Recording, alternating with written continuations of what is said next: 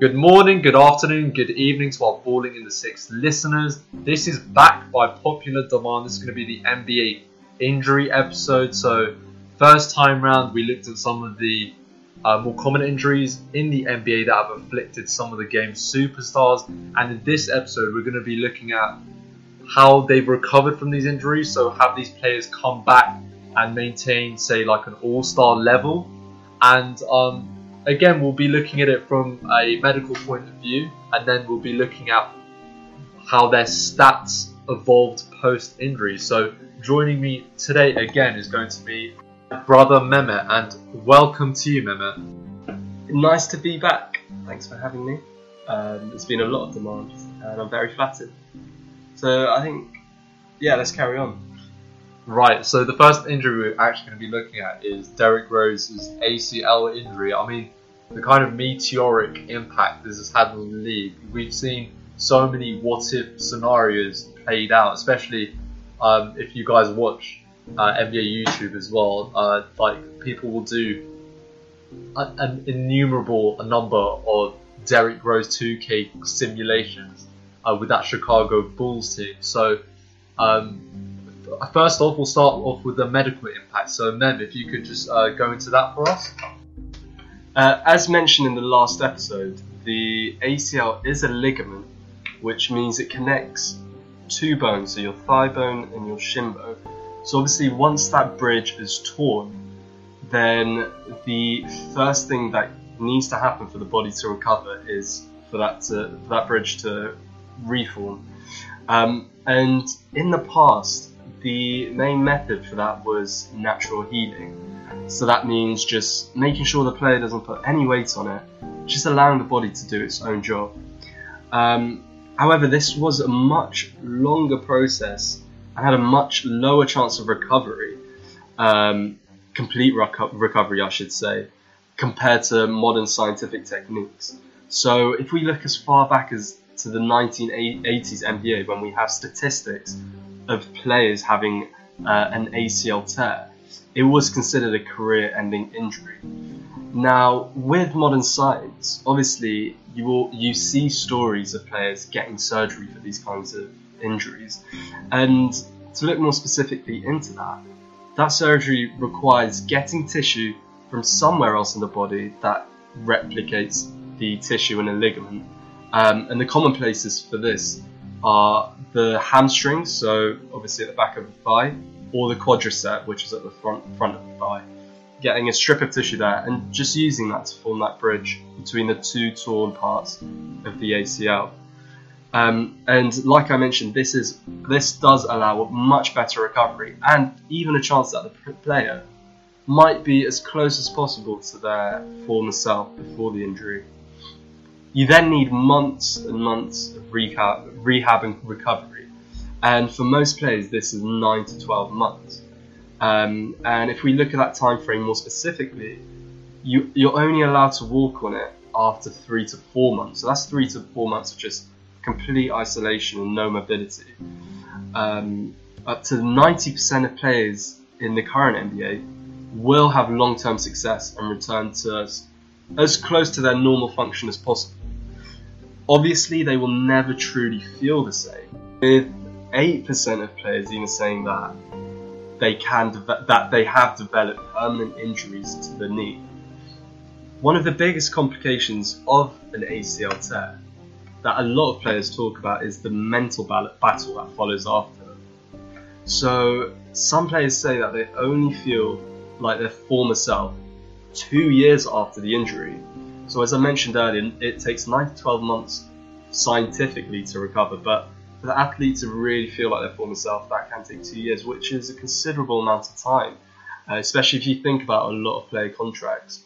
They're usually four to five years, so that can be two years out, and so and therefore it can be quite detrimental for the franchise as well. Um, and like I mentioned last episode, there was the example of Kristaps Porzingis, who obviously the New York Knicks were hoping to build an entire franchise around. So um, once these injuries do happen, there, you know, there's a, it's not just the player affected, but the entire team around it. Thanks for that analysis on Kristaps Porzingis and on the medical impact of the injury, Mehmet.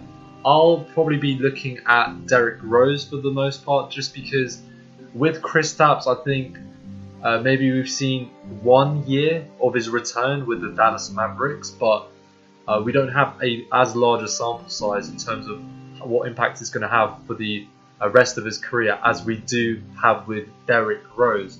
So when it comes to Derrick Rose, I'm firstly going to analyze the situation in which the injury happened because I mentioned that last episode it was during a playoff game against the Philadelphia 76ers in the first round of the playoffs and it was really in meaningless garbage time.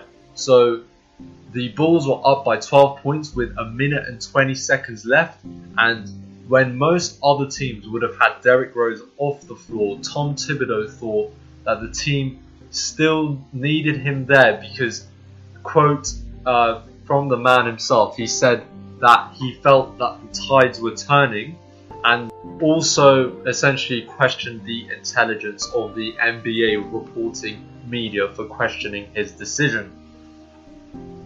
When we look at what happened before this injury, uh, Derrick Rose played some of the heaviest minutes in the league, and this was during the first three, four years of his career. He was on around 34 to 36 to 37 minutes a game during those four years, and given the way that he played and given how athletic he was, many coaches would have chosen to maybe keep him around 32 33 minutes a game. And although those three, four minutes, uh, it may not seem like a big deal for us, it's about the fact that those minutes are used to rest and recover. And in moments when the Bulls were in garbage time, that's when Derrick Rose should have been essentially banned from stepping foot on the court, and that's what didn't happen with this Bulls team, unfortunately. My earliest memory of Derrick was actually in the 2010 World Championship, where uh, the US ended up playing Turkey in the finals, and um, it was a, an exceptionally exciting moment for us. I I was watching with Mehmet in Turkey when it was happening, and I just remember seeing. Uh, firstly, it was a young KD who looked absolutely monstrous even then, but it was also Derrick Rose leading from the point guard position, and I'd never really heard of him, but I could tell then that he was a very, very special player, and this was really my first escapade or adventure into basketball. So it was just really exciting to see somebody play with that level of dynamism. Now, personal story aside, going back to the injury, so it he was out for a whole year. Um, during this was during the 2012-2013 season, and interestingly, the Bulls actually managed to still make the playoffs that year, and uh, they actually looked reasonably good uh, despite Derrick Rose being out. And immediately after he got injured, they actually lost to the Philadelphia Sixers in that first round. So uh, going into that 2012-2013 season, uh, many media outlets and fans, including myself at the time, didn't think the Chicago Bulls would amount to much in that 2012-2013 season because it was they were seen as, for the most part, a one-man team, a one-man show with Derrick Rose leading the helm. I mean, they had those other nice pieces like uh, Luol Deng. Uh, they drafted Jimmy Butler in 2011, and he was just starting to develop in that season. Of course, they had Taj Gibson and Carlos Boozer, but that team was very much centered around Derrick. And when we actually look at some of the preceding seasons, we'll, we will actually see the impact that this injury had because during 2013-2014, Derrick came back. However, he only played 10 games and he shot the ball quite inefficiently before then tearing his right meniscus. So it was in the same knee as his ACL injury, which kept him out for the rest of the season. Then we go into the 2014-2015 season, where again Chicago uh, were having a pretty good season, and Derrick ended up playing over 50 games. However, he again injured his right meniscus and was out for four to six weeks before then returning to the playoffs where the Bulls would reach the second round before eventually going out to the Cleveland Cavaliers. And obviously, this was the year in which the Cavs got to the finals for the first time against the Warriors. So, this Chicago Bulls team, if Derrick hadn't gotten injured, I believe during this period, they likely would have won a championship, in my mind. Because their main competition was that Miami Heat LeBron team. Uh, at least that, that would have been their main competition for two, three years. And it's particularly in, I would say, the 2013 2014 season, which is when they lost to the Spurs. I think the Bulls would have been the prime team in the East. Imagine this is a team that managed to draft Jimmy Butler even during uh, Derrick Rose's, well, following Derrick Rose's NBA MVP season. So they would have had the tandem of Jimmy Butler and Derrick Rose uh, with the veteran savviness of a Taj Gibson, a Carlos Boozer, and a Joakim Noah. And so to say that this injury was one of the most unfortunate things to happen to the Eastern Conference and to the NBA in the 2010s decade is certainly not an exaggeration. After being traded to the Knicks, um, he had a reasonable season with the Knicks. He was then signed to the Cleveland Cavaliers, where Derrick disappointed, and he eventually was tra- traded to the Jazz, where he was then waived.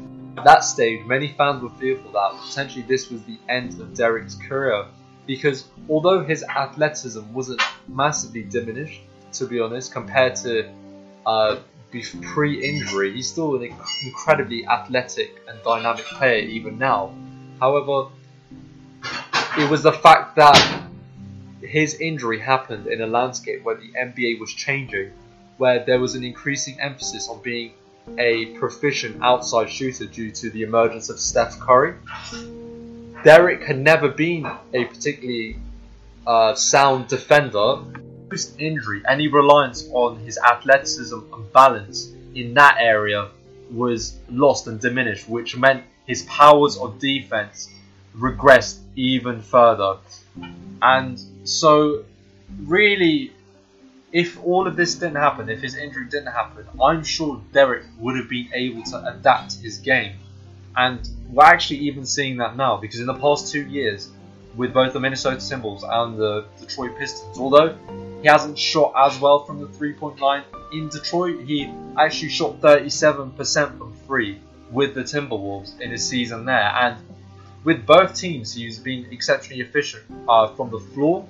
Um, he, has been over 45% and uh, from the field, and you know he's always been a good free throw shooter. He's been the main facilitator facilitator for those teams, uh, getting four to five assists a game, and so this is a Derrick Rose in the latter stages of his career after suffering four to five knee injuries. So not only did he suffer that ACL tear, like uh, we've uh, stated at the very start of his whole injury process, but he tore his right meniscus twice. He's tore the meniscus in his left knee, and so his knees have really just failed and given up on him in the preceding years. And despite that, he's still playing at a, in all honesty, he's been playing at a close to an all-star level.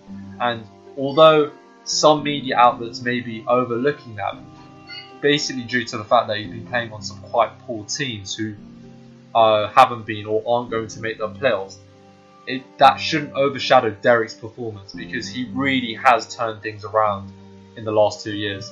That was a recap of Derrick Rose's injury history and recovery and how he's been able to bounce back from that injury after initial struggles uh, doing so.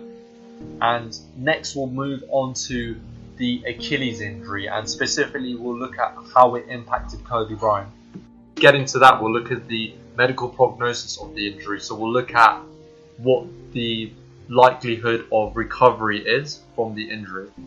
Yeah, so much like the ACL tear, there has been a profound progression in the recovery process um, over the last 20 to 30 years. So, surgery is recommended for athletes and young people Um, so much like the ACL tear, this means getting a graft, so a piece of tissue from somewhere else in the body, and using it to bridge the gap between the two torn parts of the Achilles. Now, once the surgery is done, this ankle needs to be in a cast and brace for up to 6 to 12 weeks without putting any weight on that leg. Um, so that obviously means the athlete needs to go around in a pair of crutches. You then need to start physio, and players can return within 4 to 6 months. Um, however, a lot of players say that they never feel the same until over a year after the injury has actually happened. Now, um, if the tear happens, so based on what statistics show, if the tear happens to someone who's over the age of 30, then it usually cuts the career down to just another one to three years. However, if it happens to someone under 30, it's not career ending, and some players can actually come back very close to their former self.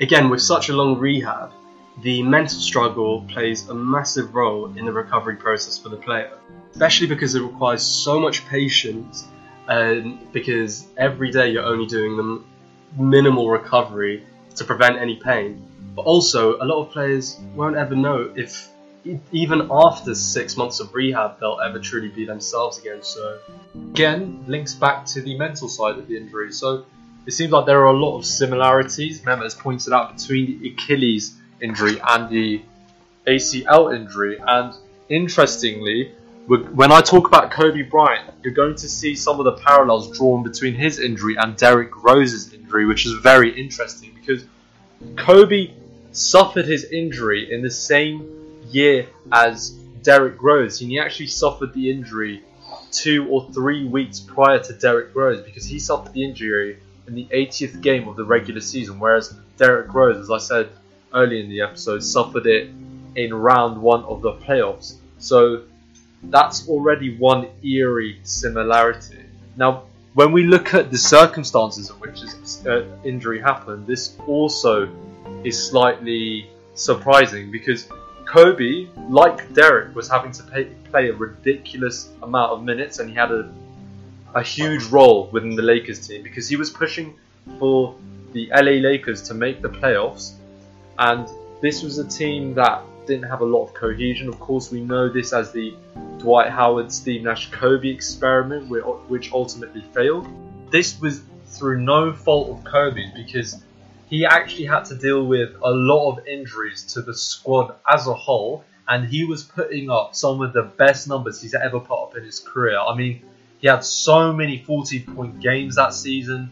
He was playing the second most minutes in the league after only Portland's Damian Lillard, who was drafted that year.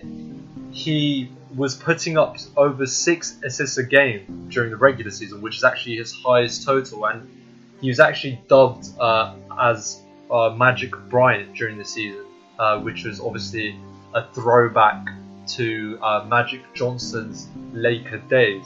So he was the primary scorer and he acted as the primary facilitator, whereas Steve Nash took on more of a secondary playmaker role and a spot up shooter, which goes to show how uh, versatile, flexible uh, player Kobe is. Because, uh, of course, Steve Nash is one of the best point guards in the world. So if you're playing point guard over Steve Nash, uh, two-time MVP Steve Nash, then you're certainly somebody who's able to create. And I think this kind of dispels some of the myths in the narrative that you know, LeBron is a facilitator, whereas Kobe and Michael didn't have that aspect to their game because they both certainly did.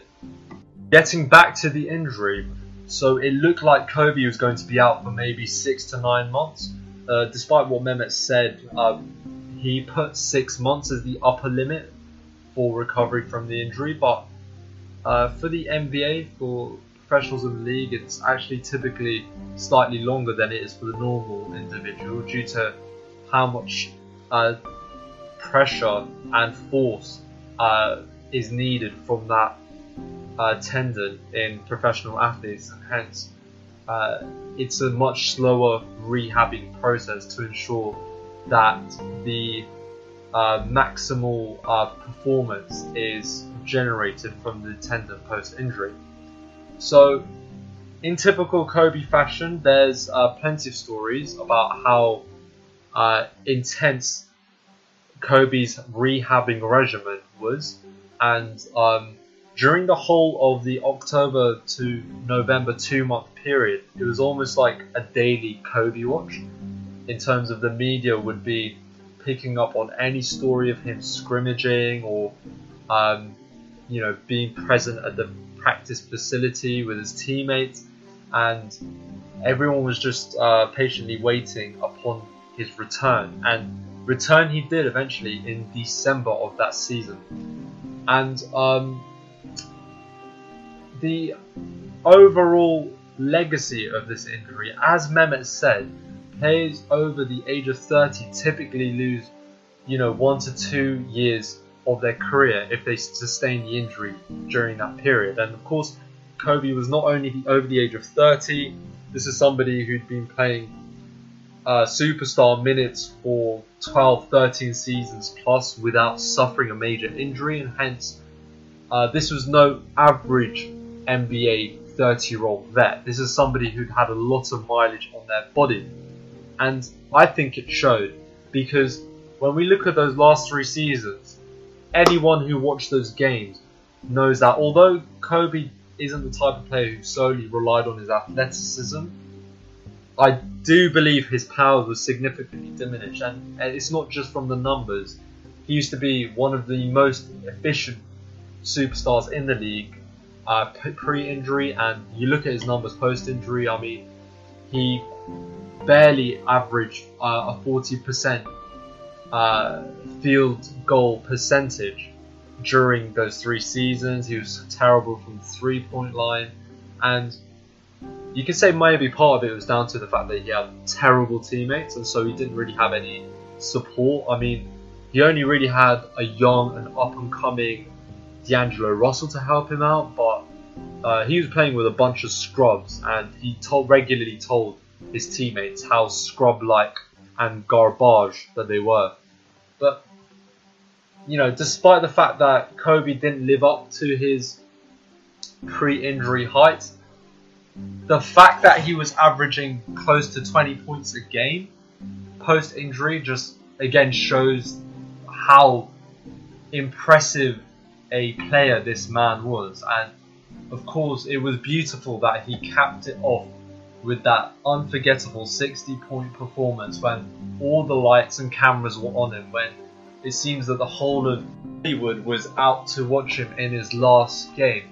It's only fitting of the man's career and the eventual legacy that he imprinted on the league. RIP.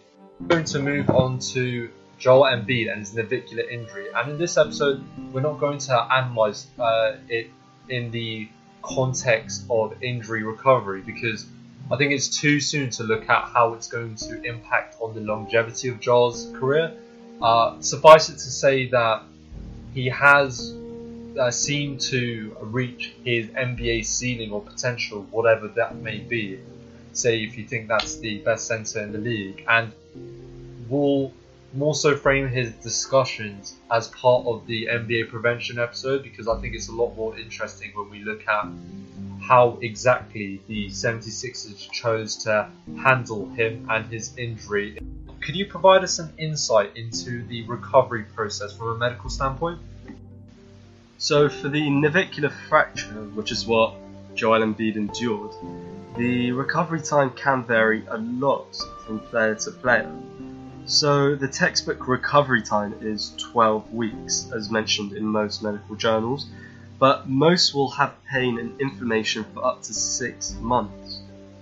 Players need to take all weight off that foot, and as mentioned in the last episode, because it is so hard to detect, the NBA teams are always very cautious about bringing players back too soon. So the return has to be very gradual, which is obviously what happened in the case of Joel Embiid. Look into the rehab of all three injuries. It largely revolves around strengthening all of the muscles surrounding the injury site and in the entire injured leg itself. Because for months, obviously, the player has not put any weight onto it. Um, so without using that leg and the muscles, the muscle does waste away, and not only does it appear appear a lot smaller, but it's physically a lot weaker than the normal leg. And uh, and again, this has to be very gradual because at the start of rehab, there will still be a lot of pain and inflammation in the site, which is where the mental struggle in the patients then comes into play. Thank you very much for that recap, Mehmet. So, is it fair to say that when it comes to any potentially career threatening injury, that although there is a large physical barrier to overcome and a player may never retain or achieve that same level of athleticism and dynamism that he had before the injury, that despite that, there is certainly a mental hurdle or obstacle for players to overcome as well. Yes, and this mental factor will vary a lot from player to player, um, which is also why teams are putting such a big emphasis on hiring team psychiatrists as well, um, who not only support players throughout their entire career of a team, but do that a lot of teams have started to do evaluations of players when they first get drafted, um, and looking at and finding ways to some somehow summarize their mental toughness.